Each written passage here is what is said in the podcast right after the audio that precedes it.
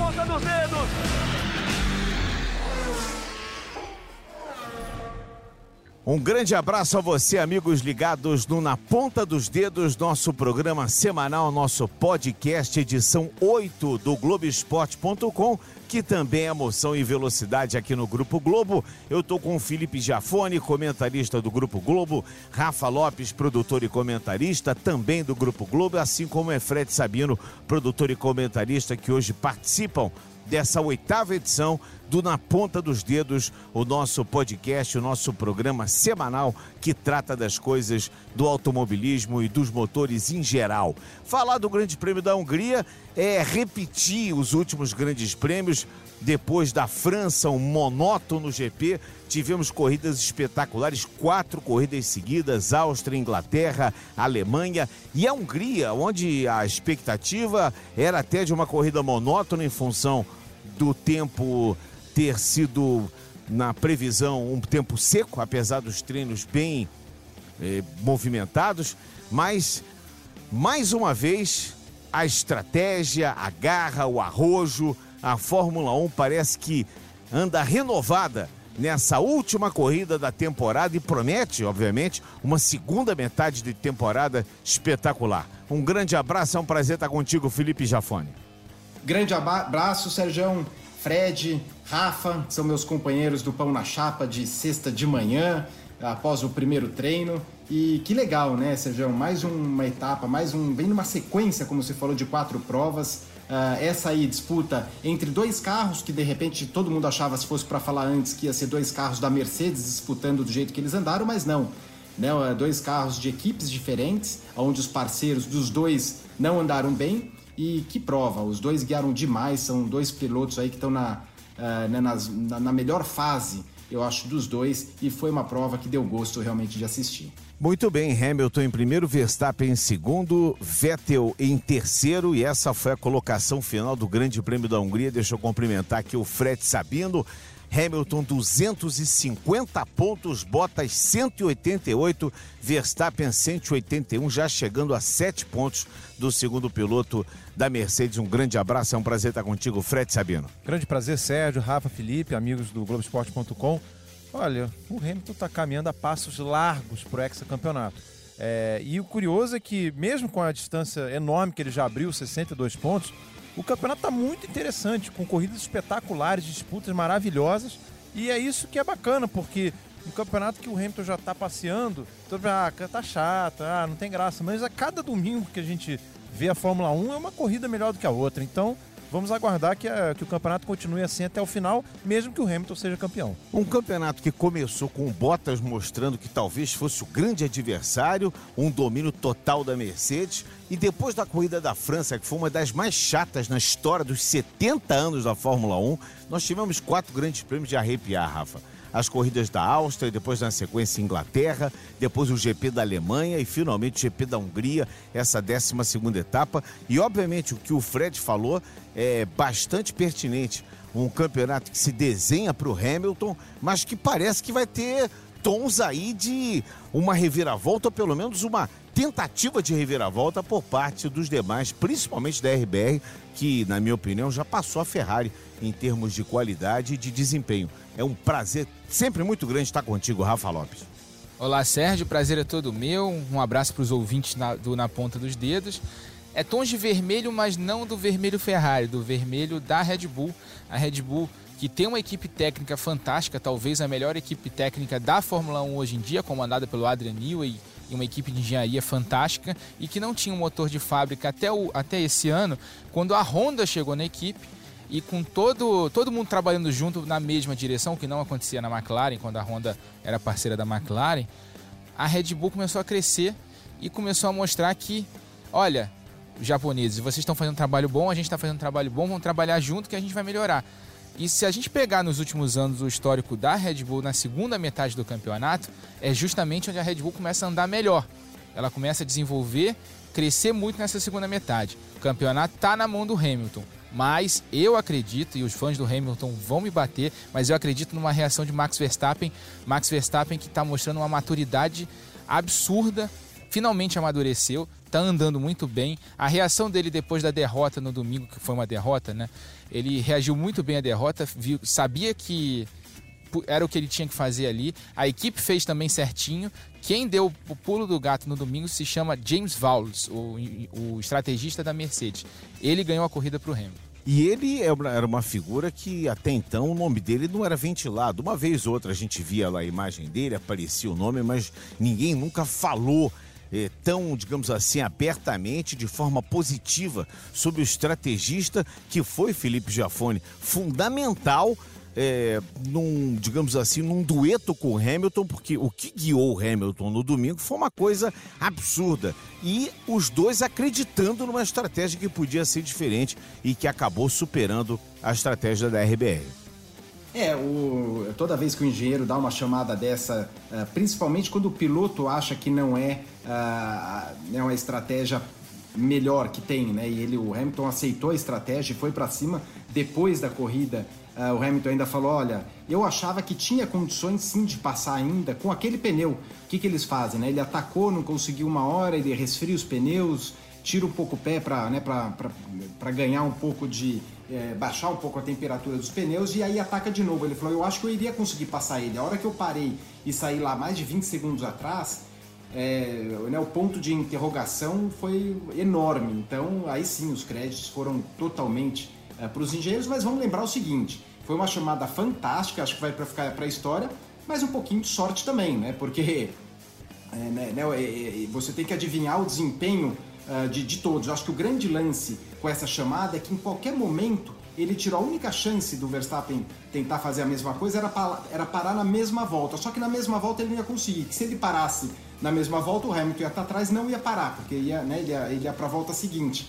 Então, uh, realmente, uh, eles mandaram muito bem um pouquinho de sorte, eh, eu acho, eh, com isso tudo, mas tirando, eh, falando da guiada do Hamilton, com, com um pneu novo ou com um pneu velho, foi impressionante. Eu quero falar um pouquinho do circuito húngaro, porque muita gente, a gente acompanhou, estava com o Felipe Jafone, com o Rafa, com o Fred Sabino, todo mundo acompanhando os treinos de sexta e de sábado, e pelo Twitter, né, pelo nosso endereço F1 no Sport TV, todo mundo dizendo, ah, a corrida vai ser monótona, essa corrida da Hungria, e a gente tem batido sempre na tecla sobre as ultrapassagens que não, que não estavam acontecendo, digamos assim, até o GP da França, mas essas quatro corridas mostraram para nós exatamente o contrário. O que aconteceu foi uma reviravolta no campeonato, foi uma volta por cima do, do, do Vettel na corrida da Alemanha, foi uma volta por baixo da Mercedes na corrida da Alemanha e uma retomada agora nessa corrida. Ou seja, a Fórmula 1 tomou ares de um equilíbrio, mesmo na Hungria, uma pista que a gente temia que a corrida fosse monótona. É, Sérgio, mas a pista da Hungria a gente tem que lembrar uma coisa: o, o calor sempre foi muito grande lá. E com o, o desgaste dos pneus, é um, são pneus propositalmente feitos para se desgastarem, era natural que houvesse uma mistura entre os pilotos durante a corrida. E o que aconteceu foi exatamente isso. O Hamilton saiu da estratégia inicial e estava com o pneu muito melhor no final. A, a, a, Mercedes confiou que o pneu da Red Bull se desgastasse além do que normalmente se desgastaria. E a Red Bull, o contrário, ela apostou que não, meus pneus vão segurar a onda e não seguraram. Então são essas nuances que fazem a corrida na Hungria ainda ser boa. As corridas ruins dessa temporada foram nos lugares em que sempre as corridas são ruins. Barcelona e Paul Ricard. Então o circuito faz muita diferença. Barcelona está querendo pagar 16 milhões de euros para ter a prova de novo no calendário de 2020. Está vendo uma celeuma danada em relação a isso. Aliás, lembrando até os tempos do Bernie Eccleston, né? A gente agora está fazendo, digamos assim, uma, um, um resgate de memória retrô do Bernie, né? Porque ele aceitava dinheiro das pistas mais improváveis, como foi o caso da, do Oriente e de outros lugares, de Sochi, por exemplo, e, e até o Grande Prêmio da Coreia. E agora Barcelona quer dar os 16 milhões, mas ainda está no ar se vai haver ou não corrida por lá. Mas voltando a falar desse duelo Hamilton-Verstappen, eu também quero falar sobre o Vettel. Né? O Vettel passou a ser, a Ferrari, no caso, passou a ser uma terceira força nas últimas três corridas, Rafa. Exatamente, a Ferrari errou ali a mão do desenvolvimento do carro. O carro só funciona em pistas rápidas. A gente viu isso no Canadá, que é uma pista basicamente de aceleração e muita freada. Então eles funcionam muito bem nesse tipo de pista, eles andaram muito bem. Na Áustria também, mesmo tipo de pista, eles andaram bem. Só que agora pegou uma sequência de Silverstone, que é uma pista com muita troca de direção. É, o, próprio Hockenheim eles andaram mais ou menos bem, mas aí a corrida foi totalmente atípica, né? Foi debaixo de chuva e agora num Ring ninguém esperava mesmo que a Ferrari fosse andar tão bem e não andou, nem um pouquinho. É, e o Mattia Binotto, chefe da Ferrari, falou com todas as letras. Nós temos problemas de pressão aerodinâmica no carro. Então, todas as corridas que houver a necessidade de uma pressão aerodinâmica eficiente, a Ferrari está lascada. Então, Spa-Francorchamps vai ser uma corrida difícil para a Ferrari, a corrida que vai abrir a segunda metade da temporada. Não necessariamente, Sérgio, porque tem, é verdade, tem curvas em que a aerodinâmica é muito importante, mas você tem o trecho, por exemplo, da Source até passando pela Rouge, Radion até a Lecombe, que é velocidade pura, e depois o trecho da Blanchimont. Então, tem esses trechos, mas também tem outros de velocidade plena. Então, pode ser que no equilíbrio do, do, do conjunto o Ferrari possa ir é, bem. O problema da Ferrari é basicamente com curva lenta, né? Desse Exatamente. tipo de curva. Spa tem poucas. Esse tipo de curva do Hungaroring. Spa a gente tem a, a Rouge, a Radion, a gente tem a Blanchimont, a gente tem de curva de lenta, de baixa velocidade a Source e a Buzz Stop, a nova Buzz Stop, né? Que não é aquela velha tão lenta como era. Mas o resto é tudo circuito de alta. E depois vem Monza, casa da Ferrari, que eles devem andar bem lá. É, tem duas variantes, mas o resto é tudo curva de alta. Felipe, a Ferrari tem a obrigação de fazer duas boas corridas, principalmente em Monza, em casa, aonde inclusive, Felipe e amigos estão ligados aqui no nosso podcast na ponta dos dedos no Globoesporte.com, já devemos ter os anúncios das equipes das próximas duplas, à exceção da McLaren, que já confirmou Norris e Sainz é, que aliás fez uma corrida fantástica, né? O Carlos Sainz fez uma prova brilhante, chegou na quinta posição. Monza será com certeza uma prova muito aguardada, né? É o momento RH no é. podcast? É o momento RH é, no podcast, é, Felipe? É, eu acho que o momento RH está sendo agora, né? Até. Mas falando um pouco da, da, da Ferrari, o Binotto, como uh, confirmou uh, o Fred, é isso aí mesmo, até para o pessoal entender o porquê, né? O que acontece? Que a gente vê uma, uma Ferrari muito próxima nas classificações uh, né, uh, com pole e tudo. Só que chega na hora da corrida e com os pneus médios e pneus duros, o que acontece? Como ele mesmo falou e o Fred acabou de falar da, uh, do problema de, da aerodinâmica que eles têm, né, de grudar o carro no chão, ou seja, o carro é muito rápido de, de reta, mas tem problema nas curvas, principalmente de baixa e principalmente, como diz o Binotto, na parte de aderência de curva, com pneu novo e pneu mole, isso mascara uh, o problema do carro. Né? O carro gruda aquela uma ou duas voltas que tem, que na, na, eles dão na tomada, esse problema parece que né, des, é, desaparece por um tempinho. E, uh, só que daí que acontece? Com pneus mais gastos, Uh, e o calor, que foi o que ele até mencionou para essa prova, quanto mais calor, menos, mais problema você tem de aerodinâmica, né? Fica menos eficiente a parte aerodinâmica, a, a parte aerodinâmica. Então esse problema da Ferrari acaba aparecendo ainda mais. Só que ele ficou sim, falou abertamente que para as duas próximas provas, Spa e Monza, eles devem ser competitivos. É lógico, falando isso com um certo de receio, porque falou: o pessoal vai trabalhar. Entramos numa época do ano aí uh, que tem um tempo que eles falam que é férias, mas não é tanto assim. Mas vão trabalhar e uh, mas esperamos, né? Ele falando que em Spa e Monza vai ser legal. E a outra coisa que você falou do Lando Norris, vale a pena que prova que fez o, o Lando Norris, é, porque olhando direitinho lá, ele tava, ele largou lá para trás, só que foi para é, para trás do Sainz e ficou lá no, no primeiro pit stop era, era sétimo atrás, é, atrás do, do Sainz que era sexto no momento, só que teve um problema uh, no, no, pit stop acabou, acabou caindo lá para trás. Então assim ele vem numa fase boa. Eu acho que não vai ter RH nesse, né, não tem problema com RH essa turminha não. Então, se eu fosse pensar, se eu fosse Toto Wolff, né, e estaria muito bem se eu fosse Toto Wolff, mas é, pensar numa solução caseira, eu não iria de Ocon. Eu acho que o Ocon fez ali umas boas temporadas na, na Force India, agora Racing Point, mas não foi aquilo, assim, tanto é que... Pelo contrário, bateu com o Pérez uma a, porção de vezes. E para mim aquela manobra que ele fez com, com o Verstappen lá no Grande Prêmio do Brasil do ano passado, que ele tira o Verstappen da corrida e acaba dando a vitória pro, pro, pro, Hamilton, ele depois lembra que é um piloto Mercedes. Tá fazendo jogo de equipe. É, não curti muito aquela, aquela atitude, achei que ele foi, ele deu de propósito no meio do Verstappen mesmo e por aí vai. Mas só para voltar, eu não iria de Ocon, eu, se fosse uma solução caseira, eu iria de George Russell, que é a aposta pro futuro, basicamente Exato. que a Ferrari fez com com Charles Leclerc trazendo Leclerc. Mas. Até porque o Ocon tá sem, tá sem atividade. Exatamente. E o Russo, mal ou bem, tá na atividade, tá, andando lá ali, naquele- tá é. andando lá naquela carrocinha, mas Tá, tá. tá lá andando naquela, naquela carroça da E Williams. tá fazendo lá o trabalho dele. Mas a gente tem que lembrar uma coisa, só um rapidinho, Fred. O Toto Wolff é um cara do marketing. O Toto Wolff é um cara que gosta de marketing. É só ver as reações teatrais que ele tem durante a corrida e tal, batendo no, no- fazendo negativo com a cabeça, batendo na mesa e tal. Eu acho, e aí é só achismo mesmo, não é informação, que ele vai atrás do Max Verstappen. Vai atrás do Max Verstappen para trazer o Hamilton tá reclamando que não tem desafio, que não sei o que, que não sei o que, que não sei o que. Vai botar Ah, o Verstappen mas, ali na mas equipe. O Hamilton, duvido Tem que o Hamilton oportun- aceite isso. Mas tem a, duvido. oportu- tem a oportunidade de trazer o Verstappen, tem a questão do contrato da Red Bull, a gente não sabe qual é a cláusula de desempenho exatamente. E tem um contrato também que a Honda vai até 2020 e eu não acredito que a Honda quereria continuar com fornecimento de motores nesse nível sem ter um piloto à altura ali E para ela E vai aí- botar grana. E aí a gente mexe na segunda. grana. Aí o Verstappen, aí eu estou fazendo um- uma movimentação hipotética. Acho que eu até já falei aqui no, no podcast. Mas vamos lá. A gente mexeu a primeira cadeira, que foi o Verstappen na Mercedes. Quem que vai para a Red Bull pro lugar do Verstappen? Sebastian Vettel. O Marco já disse esse final de semana que o Vettel interessa.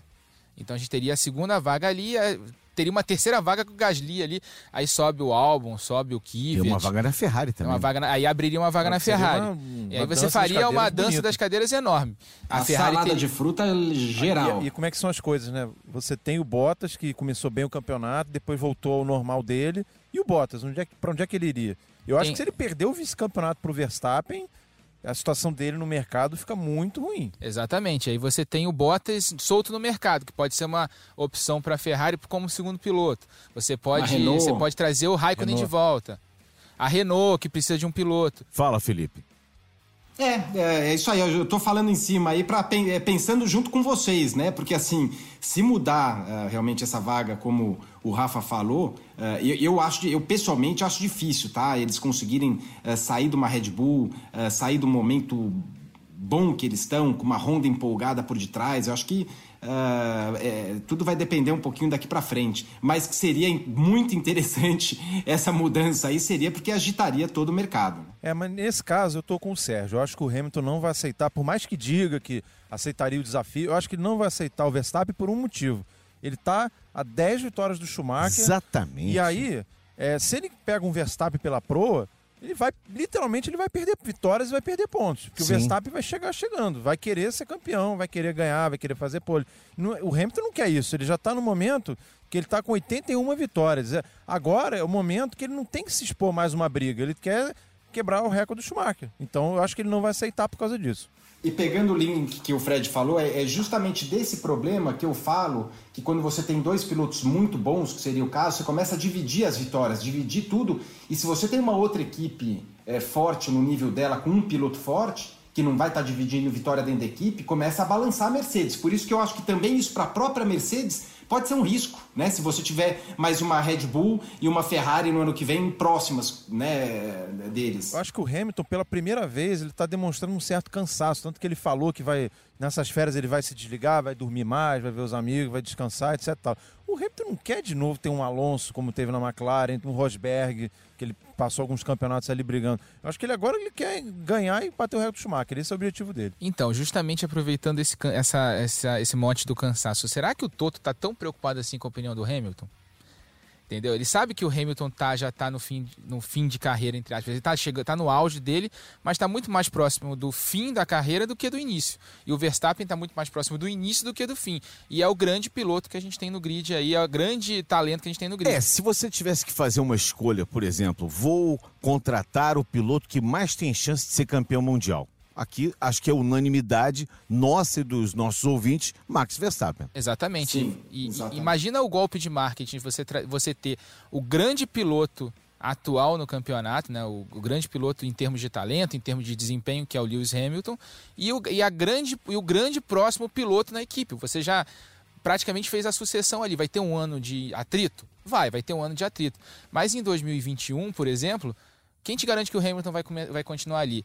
Tem um desejo secreto verdade, aí do até, Hamilton. Até se a Mercedes vai continuar ali, porque Exato. o regulamento muda completamente. E aí Sim. você tem o desejo secreto do Hamilton finalizar a carreira na Ferrari, que ele não admite, mas que todo mundo próximo a ele fala que é um desejo É dele. o sonho dele É guiar o a sonho dele guiar a Ferrari. Aí você tem mais um ano de Hamilton, em 21 você pode ir o Hamilton ir para Ferrari. E o que, que eu faço? O Toto deve estar pensando nisso. É, e o Toto, Felipe, ele é um cara que, amigos, amigos, negócio essa parte. Ele tá ali Exatamente. como.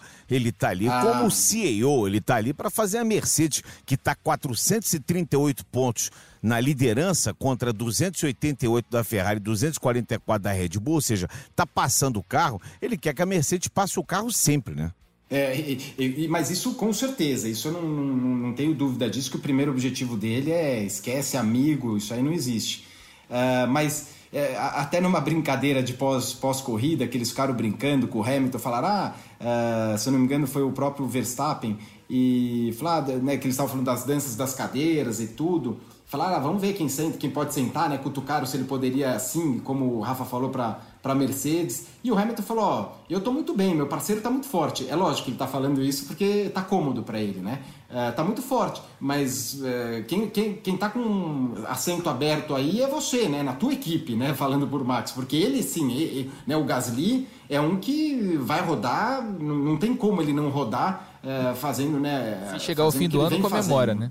É, se chegar ao fim do ano, solta rojão. Não, e o Hamilton Então, ainda né? sugeriu, Felipe, o Alonso, que é para tumultuar mais ainda a Red Bull. Exatamente, foi isso aí mesmo. É acaba com deixar os, é pra deixar os japoneses de olho aberto lá, viu? É isso aí, eles falaram justamente, você pegou o gancho aí, que era, era sobre o Alonso, né? Não, põe o Alonso na sua. Ele falou, não, a minha tá boa, eu tô um parceiro de equipe muito bom, coloca na sua aí, que tá precisando de um companheiro forte, né? Só lembrando que o Verstappen ele tem contrato com a Red Bull até o fim de 2020. Então teria que Exatamente. meter uma grana violenta para tirar Esse de lá. contrato está atrelado ao fornecimento de motores da Honda, que também vai até o final de 2020. A Honda não sabe se continuará Então, na categoria. história, o Toto pode querer o Max, pode, mas vai ter que gastar dinheiro. E aí? Sim. É. Será que eles estão dispostos a isso? É um jogo de xadrez complicado. Mas a- se alguém as tem dinheiro para gastar é a Mercedes, para começo de conversa. É. E segundo, tem uma cláusula de desempenho que ninguém sabe qual é o desempenho que a Red Bull precisa ter para manter o Max. Então, o, o, É. o Yossi foi. Até o- a informação da Mariana na transmissão da, da Fórmula 1 na, na Globo, depois a gente viu aqui no Sport TV. É, uma informação da Mariana: o Jos Verstappen foi, jantou com o Toto Wolff esse final de semana em Budapeste. Ou seja, Uhum. onde há fumaça. É.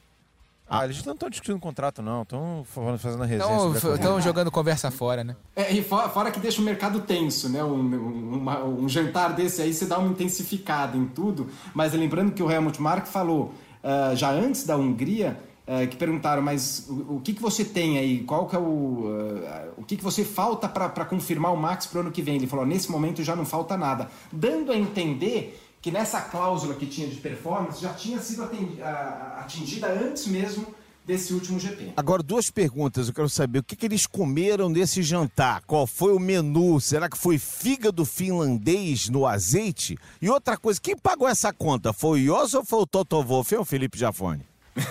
Ou foi a Aí- Mercedes ou foi a Red Bull? É, aí, aí eu já Tava não na sei. diária? Foi no, foi no cartão corporativo essa? Olha É, aqui, vamos eu falar acho- de outras coisas. McLaren é a quarta força, a McLaren está estabelecida. Se não é o Sainz, é o Norris. Se é o Norris, é o Sainz, ou então são os dois. Passando para o Q3, já é a terceira corrida seguida. Performance espetacular da McLaren com o motor Renault. Se livrando do, do peso Alonso, né? A McLaren, num ano com um ambiente muito bom, com um trabalho muito bom do novo chefe de equipe, o André Seidel lá, Uhum. é, que vem trabalhando muito bem. É, e lembrando que o Gil de Ferran completou um ano na McLaren. Eh, Todo esse processo começou no ano passado O ainda. Gil não tem ido mais às corridas. É, o Gil não tem. Ele, Não, não, ele tem chegou sim, no viu? front no É, começo. não, mas eu, é, eu falei, porque eu, eu, eu conversei com ele ontem, inclusive, com o Gil, e falei, você tá, cadê você que tá sumido das telinhas, né? Ele falou, não, eu tô acompanhando sim, tô, tô nas corridas. E eu falei, ô, tá bom esse seu carrinho aí, é? né? Ele falou, ah, a gente agradece muito pelas, pelos elogios, né? Dando risada, assim, então, é- do jeitão dele. Então ele tá assim. Eu também achava que ele tava fora. E por isso que eu escrevi para ele, perguntando se ele tava nas corridas. Ele falou que tá e que, eh, que vai tirar. Não vai. Eu falei, vai, vai viajar agora? Chega? Ele falou, não, vai uma semana de trabalho, depois a gente tira uma semaninha aí passeando. É, e, Então assim, ele tá mas lá. Isso só mostra o, o, trabalho de longo prazo bem executado do Gil. No começo ele estava ali na linha de frente, depois, quando a coisa estabilizou, trouxe o André Saida, oriundo do Mundial de Endurance, e foi muito bem, está indo muito bem a McLaren esse ano. Agora, Rafa, com essa ida maravilhosa da McLaren para as primeiras posições com o motor Renault, ela coloca uma carga em cima da Renault porque a Renault está tendo um desempenho mas muito abaixo daquilo que todo mundo esperava. Ou seja, ela olha para a McLaren e vê a McLaren passando de passagem por ela com os motores que ela fornece. Como é que pode, como é que fica a cabeça lá do Jerome Stroll, do professor Alan Prost e da galera toda lá? É, eu acho que não está muito legal lá na, pelos idos de Anston, lá na fábrica da Renault.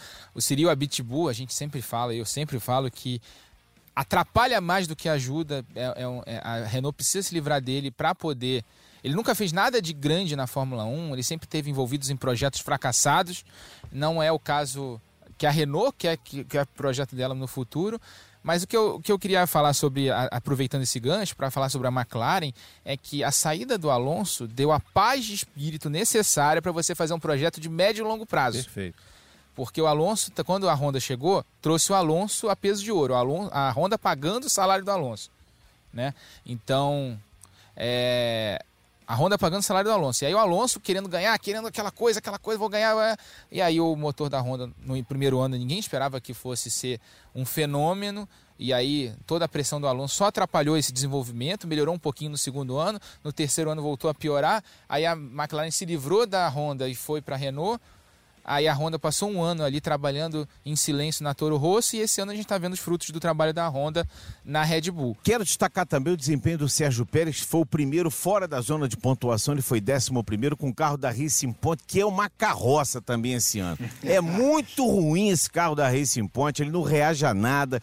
Eu vi os engenheiros dizendo a gente tenta bico, a gente tenta aleta, a gente tenta pressão aerodinâmica, o carro não reage a nada. À frente do Huckenberg foi décimo segundo, à frente da Haas do Mag Magnussen, que finalmente Magnussen conseguiu aí uma posição, não foi... Sem bater. É, sem bater, digamos assim, não foi pontuação, mas foi na 13 terceira e foi com um chassi novo.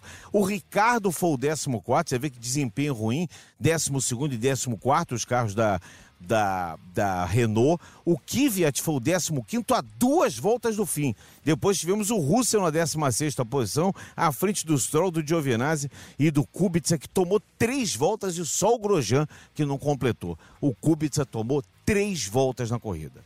É, num circuito como o da Hungria, que é um circuito relativamente curto, mas com muita curva é, lenta e trabalho para o piloto, aí no caso o Kubica, o Kubica acaba mostrando um pouquinho da limitação que ele tem, que não adianta negar, ele tem uma limitação numa das mãos, e isso faz toda a diferença. Ele conseguiu pontuar na Alemanha numa corrida em que todo mundo bateu, todo mundo rodou, e ele foi ali, né, devagar e sempre. Na experiência, né? Ele foi na, é, na malandragem. Devagar e sempre para chegar, para chegar, para chegar, chegou, se colocou numa posição para, no caso de uma punição, como aconteceu dos dois carros da Alfa, ele conseguiu os pontos. Mas é, a corrida, a temporada da Renault é totalmente decepcionante, mas eu não ainda condeno a escolha do Ricardo da ida para a Renault. Acho que o projeto da Renault, ele acreditou num projeto da Renault para 2021. Sim, o projeto dele não é para ontem, né? A gente sabe que quando lá... uma mudança dessa, né, Felipe? O projeto é, é para dois, três anos, né?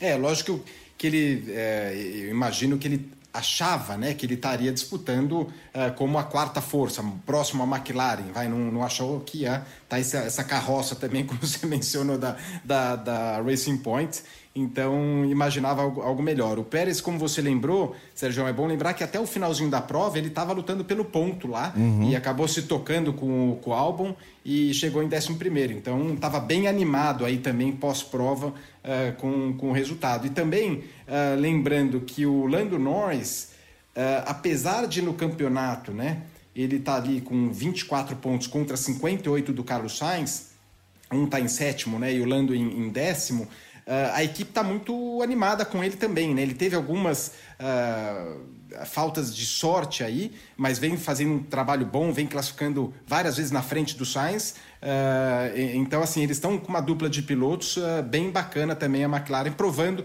que é melhor você ter dois pilotos bons uh, do que um fenomenal que destrói a, a, equipe, como era o caso do Alonso. É, a McLaren hoje ela tem uma homogeneidade que não existia antes, né, com o Alonso. E só sobre a Renault, para fechar, ela, na semana passada, ela promoveu o Alan Prost oficialmente a um cargo na direção da equipe. Que antes o Prost era um consultor ali, atuava nos bastidores, e agora o Prost, como, como diria o poeta, caiu para cima? É. entre aspas. Você sabe que eu não vejo o Prost assim como, é, com- como uma pessoa de atitude, apesar de ser um tetracampeão do mundo, um cara vencedor, um cara que foi o grande rival do Ayrton Senna na Fórmula 1, mas eu não vejo o Prost como um cara de atitude dentro dos bastidores. Eu tenho visto sempre uma atitude dele muito passiva. Tomara que ele agora, com esse cargo, ele possa colocar é, todo o conhecimento, todo o cabedal que ele tem para fora, porque acho que ele tem muito para ajudar a Renault e até agora tem sido muito contido nessa situação. É só é o mesmo cargo que era do Lauda na Mercedes, é o presidente não executivo, alguma Aham. coisa do gênero. É que o Prost assim, desde que não dê nada para ele administrar e não dê dinheiro na mão dele, vide a história da Prost Grand Prix, que ele conseguiu quebrar uma equipe com apoio da Peugeot, de um montão de marca francesa, ele conseguiu quebrar a equipe, deixar um montão de dívida. Se não der dinheiro na mão dele para administrar nada, ele, ele é bem bastante útil em termos de conselhos dentro da equipe e em termos técnicos, mas é só não deixar o lado administrativo longe das mãos do Prost. Você está ouvindo o nosso programa na ponta dos dedos, nosso podcast na oitava edição. Estou com o Felipe Jafone, Rafa Lopes, o Fred Sabino, conversando sobre o Grande Prêmio da Hungria. A gente vai falar ainda mais um pouquinho sobre o Grande Prêmio da Hungria, mas eu quero ressaltar aqui que através do nosso endereço podcast com S no fim, podcasts arroba você pode mandar a sua mensagem, faça como o Luiz Felipe Maia e o Harrison Herman Silva E o que mandaram mandaram aí? mensagens aqui. Ó. O Fala um Harrison pouquinho manda. nós aí, Rafa. O Harrison manda até uma questão legal aqui, ó. Tá falando que. parabenizando pelo trabalho e tal, e falando que o- esse podcast que a gente está fazendo agora poderia ter como música tema o Carlos Sainz cantando Smooth Operator no rádio. que foi maravilhoso o rádio dele mesmo depois da corrida. E a, gente- Sensacional. e a participação do Luiz Felipe Maia, dizendo que foi um GP incrível esse da Hungria, espetáculo do Lewis e do Max.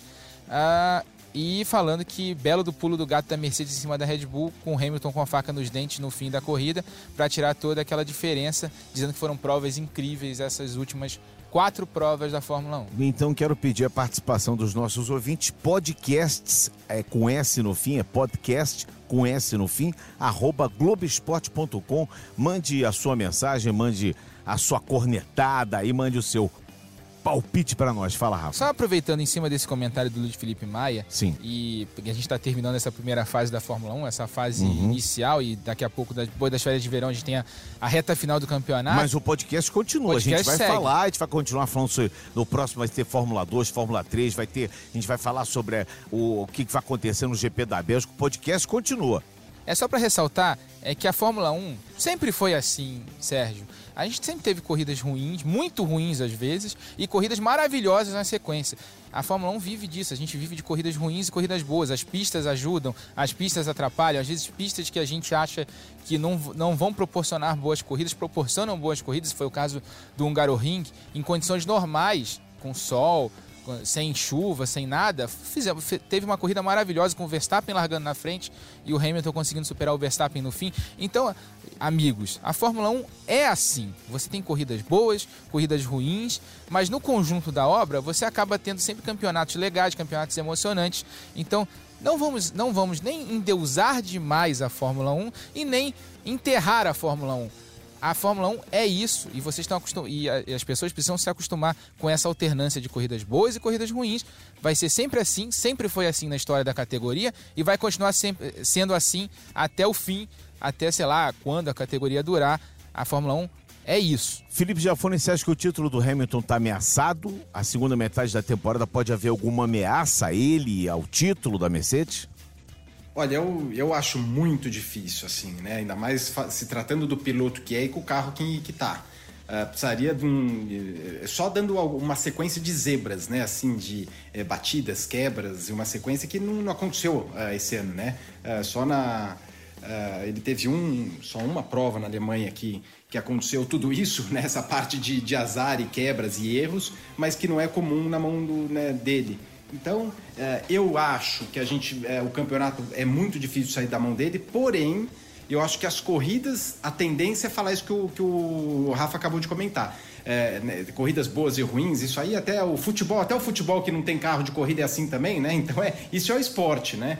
É, de uma forma geral, carro de corrida, ah, mas a aerodinâmica da Fórmula 1, a Stock Car não tem aerodinâmica, não influencia tanto, aliás, muito pouquinho uh, os carros, e você tem o mesmo problema, tem pistas que são mais fáceis, pistas mais difíceis de ultrapassar, mas eu acho que a Fórmula 1 entra com esse lance do Max muito bem, da Honda uh, forte. Agora você tem a Ferrari, provavelmente, né, pelo menos nessas duas próximas provas, uh, com carro que deve, uh, deve andar bem, deve dar trabalho. Então, eu acho que a gente uh, deve ver um Hamilton, sim, vencendo o campeonato, infelizmente, ou felizmente para quem gosta dele, e é, eu digo infelizmente para o lado né, de, de, de, ser tão cedo e a gente já falar desse jeito, só que eu vejo ao mesmo tempo uma disputa. O único lado, o senão do campeonato até agora é de você tá, ter a, a, diferença que tem já, é a diferença que ele conseguiu nessas 11 primeiras provas, porque se tivesse próximo agora, ah, ia ser disputado até a última prova. Na verdade, vou além. A, o único defeito da Fórmula 1 hoje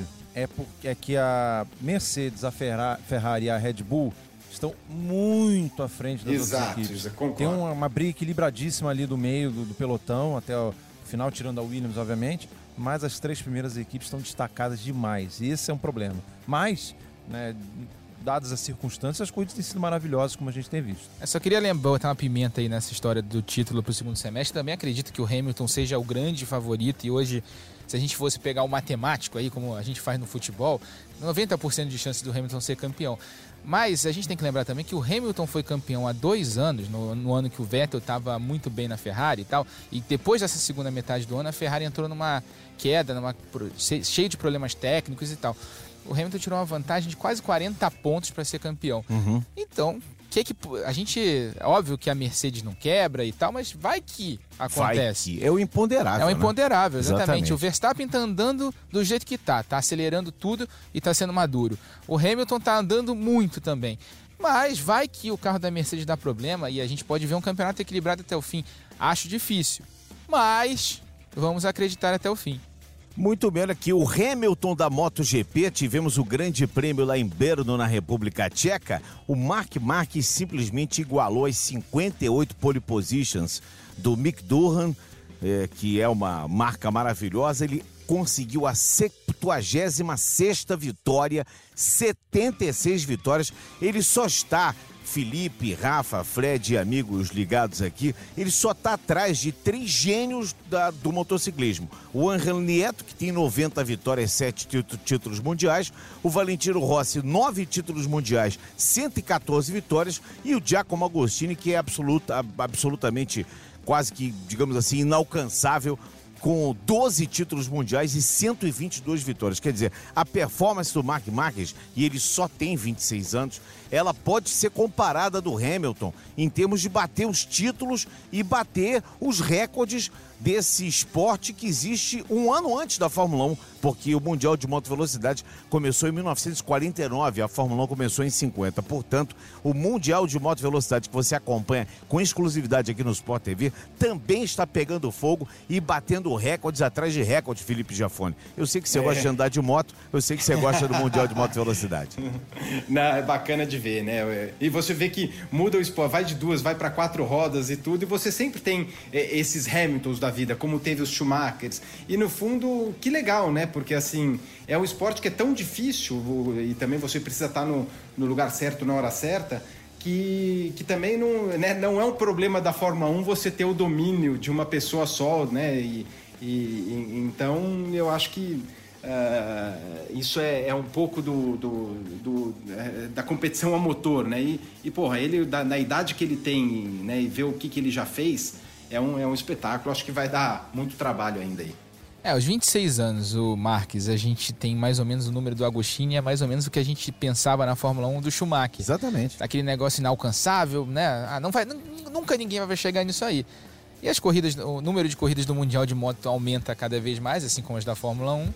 O Marques tem só 26 anos de idade, pelo menos mais uns 6 anos aí em alto nível. E se a gente levar o exemplo do Rossi, tá andando até agora, né? Quase 40 anos de idade andando também em alto nível, então mais de 40 anos, né? O, 39. 39, então. Vai chegar nos 40.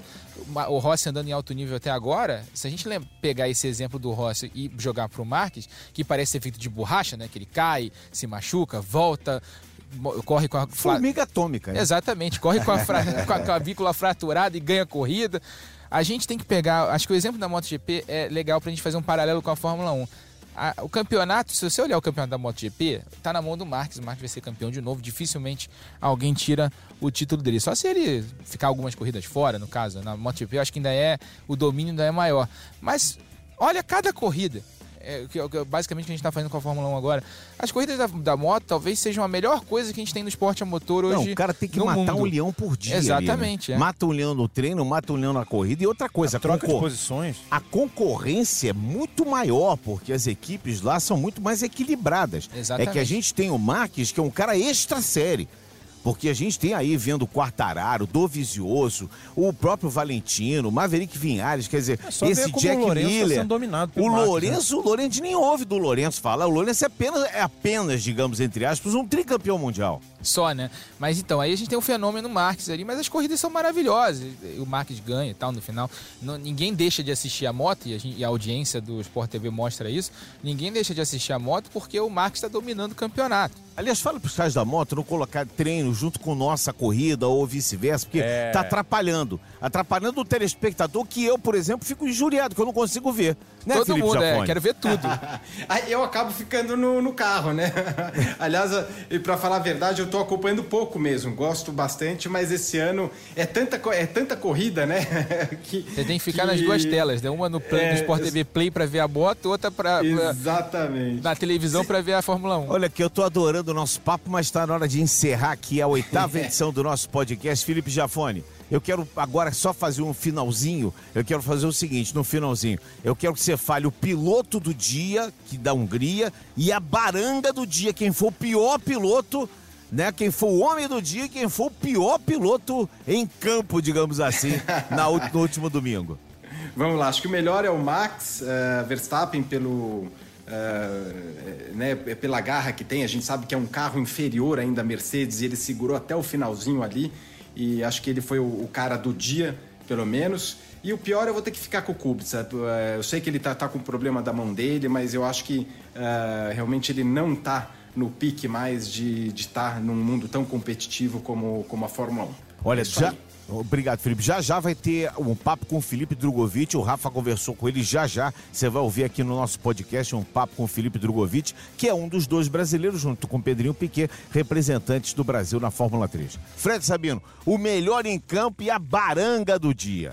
Olha, o melhor, uh, apesar do Verstappen ter feito uma corrida espetacular, o Hamilton conseguir tirar 20 segundos em 20 voltas é algo para a gente aplaudir de pé. Por mais que tenha uma Mercedes, mas é, o Hamilton está em estado de graça realmente e ele foi mais uma vez genial.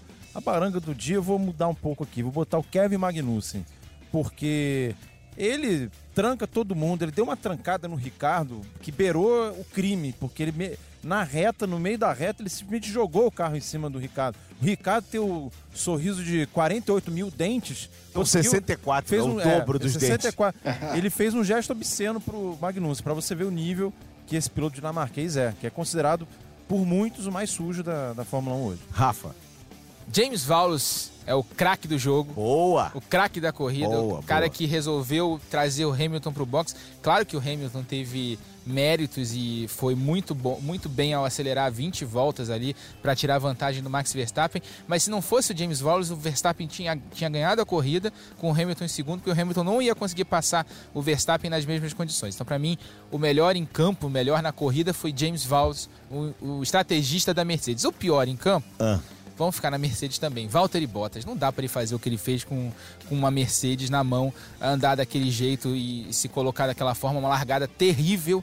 Não conseguiu atacar o Verstappen, foi superado pelo Hamilton com imensa facilidade, ainda se colocou numa posição para ser atacado pelas Ferraris. Então, Valtteri Bottas, para mim, o pior da corrida da Hungria. Bom, o melhor para mim foi Max Verstappen, porque pelo conjunto da obra, pela pole position, pela corrida maravilhosa, aquele erro de estratégia da RBR não foi o suficiente, porque ele ainda voltou e ainda foi segundo e ainda marcou a melhor volta. E o pior pelo amor de Deus, é o Lance Stroll. Ele é muito ruim.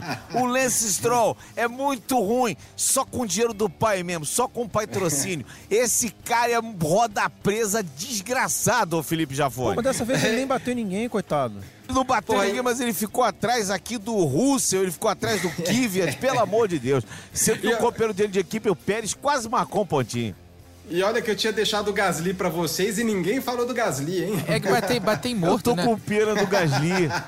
Empurrar bêbado ladeira abaixo, não dá. Olha aqui, galera, eu gosto demais de fazer esse podcast aqui, mas, pô, meu produtor tá me acenando aqui, tipo, tem que acabar. E ainda vai ter a Fórmula 2. Vamos falar um pouquinho rapidinho. O Mick Schumacher venceu, né, Rafa? Mick Schumacher venceu, um momento histórico, né? A gente voltar a ver o sobrenome Schumacher ganhando numa, num final de semana de Fórmula 1 foi emocionante. A Corina estava lá, a mãe uhum. dele, mulher do Michael Schumacher e totalmente emocionada no pódio. Ele estava emocionado. É uma corrida normal. A gente fala de corridas boas e corridas ruins. A Fórmula 2 sempre proporciona corridas animadas. Desse final de semana foram corridas mais ou menos monótonas. Não teve muito ataque. De domingo, então, o Mick liderou de ponta a ponta. Mas é legal ver isso aí. E o Sérgio Sete Câmara na terceira posição assumindo a terceira posição do campeonato. Muito bem, a gente vai ficar agora com a entrevista do Rafa conversando com o Felipe Drogovic e a gente volta dentro de mais uns minutinhos. Sérgio, estamos aqui com o Felipe Drogovic, foi sexto colocado na etapa de sábado, na né? primeira corrida da Fórmula 3 na Hungria. No domingo vinha bem, vinha na terceira posição, acabou sendo tocado pelo Robert Schwartzman, líder do campeonato, danificou a asa do russo, ele teve o pneu furado e acabou não completando a prova. Uma pena que ele vinha numa boa corrida. E a gente vai falar com ele agora justamente sobre isso, né? Como é que foi essa etapa da Hungria, seu melhor resultado do ano, sexto lugar e quase um pódio na segunda corrida. Conta um pouquinho como foi teu fim de semana. Começou muito bem, é, já dos treinos a gente viu que a gente tinha feito um passo à frente com, com o setup do carro e, e também com a filosofia que a gente tinha que fazer o carro andar e também como os pilotos tinham que guiar. É, porque até então tinha sido nossa performance tinha sido meio precária até lá, então a gente trabalhou na equipe, é, trabalhou no simulador, fez é, vários estudos sobre o que a gente poderia melhorar no carro e, e já na classificação deu para ver um, um, ganho de performance, que a gente foi décimo, mesmo não maximizando todo a, o nosso potencial, que era ainda melhor do que décimo, por causa de, de, de é, trânsito na minha volta de, na minha volta de rápida de classificação, mas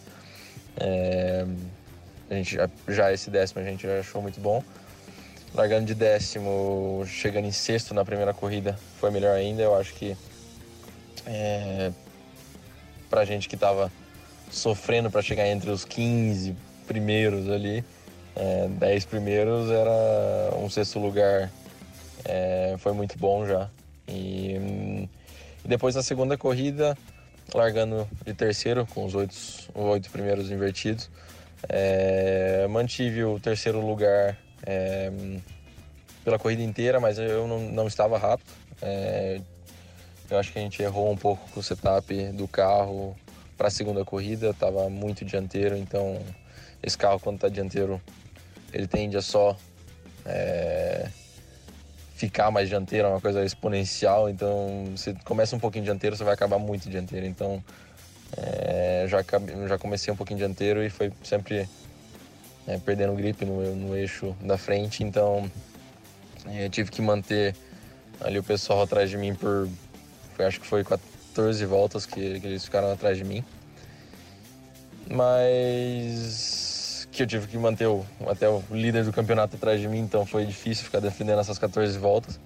Não tinha chance de brigar com os primeiros e até que ele tentou é, me passar por fora na, na curva 2 e a gente foi por alguns centímetros que ele tocou o bico dele na minha roda é, traseira direita e acabou furando meu pneu e quebrando a asa dele. Então, é, foi ruim por esse, por esse motivo o final do fim de semana, mas a gente tem que ficar feliz pelo, pelo ganho de performance é, muito grande que a gente teve. E Felipe, o que, que você espera agora para a segunda metade do campeonato, né? Uma tentativa de reação, você que começou bem, um ritmo de corrida bom, mas a equipe, a Carlin estava com dificuldade de acertar o acerto de treino aí para você. Então eu acho que para a segunda metade do campeonato é continuar melhorando, é, indo, é, avançando nessa direção que a gente mudou para a segunda metade do, do campeonato e ver se a gente consegue extrair mais do carro e dos pilotos também de guiada. Então acho que o pacote inteiro está ficando mais forte. Mas acredito que é, se a gente continuar indo nessa direção, a gente consegue brigar pelo, pelos primeiros lugares.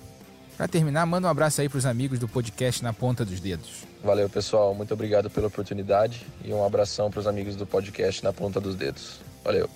Muito bem, ouvimos aí o Felipe Drogovic na palavra do Rafa Lopes. Beleza, então obrigado, Felipe Jafone. Um grande abraço para você. É sempre um prazer conversar contigo aqui no nosso podcast. E nas próximas semanas vamos falar sobre muita coisa. Lembrando que no próximo final de semana tem um grande prêmio de Campo Grande, é a Stock Car que tá voltando aí a Campo Grande. Eu adoro aquela cidade, uma cidade maravilhosa, uma cidade incrível, Campo Grande, e com certeza vai ter uma grande prova por lá. A narração vai ser do Bruno Fonseca, comentários do Felipe Jafone e do Reginaldo Leme, reportagem do Felipe Cury. Um grande abraço para você, Felipe. Nos vemos na próxima semana. Um abração, um abração para todos uh, e não para, né? Tem Campo Grande, daí depois eu corro de caminhão Santa Cruz do Sul, depois tem a prova do milhão e depois já volta a Fórmula 1, quer dizer, já acabou as férias. É verdade. Olha, então... quando tiver a corrida de caminhão, vamos falar sobre o melhor e sobre a baranga. E se o Felipe for a baranga, a gente vai dizer que ele é a baranga, hein? Exatamente. O pior é que ultimamente tô meio pra baranga. É, o Max Wilson também. O Max, aí. abre o olho aí que se tu for a baranga na estoca, eu vou meter a boca aqui. Fred, é um prazer Abração. estar sempre contigo aqui. Valeu, Serginho. Grande prazer estar contigo sempre, com o Rafa, com o Felipe. Vamos acelerar. Valeu, Rafa. Valeu, Sérgio. Valeu, Fred, meu companheiro mais longevo aqui de, de, de desde trabalho, desde o início. Uh, E Felipe Jafone, um abraço e boa sorte lá em Santa Cruz, cara. Olha, muito obrigado. Abração. Valeu, valeu, Felipe. Obrigado pela tua participação. Obrigado a todos por escutarem aqui. Mandem suas mensagens através do podcast Podcasts com S no fim, arroba Globoesporte.com. Diz pra nós, faz um balanço aí, estão gostando, não estão? A gente está falando muito. Mande a sua mensagem para nós, tá legal? Um grande abraço a todos e aí, tá ligado? Globoesporte.com também é emoção e velocidade. Na ponta dos dedos!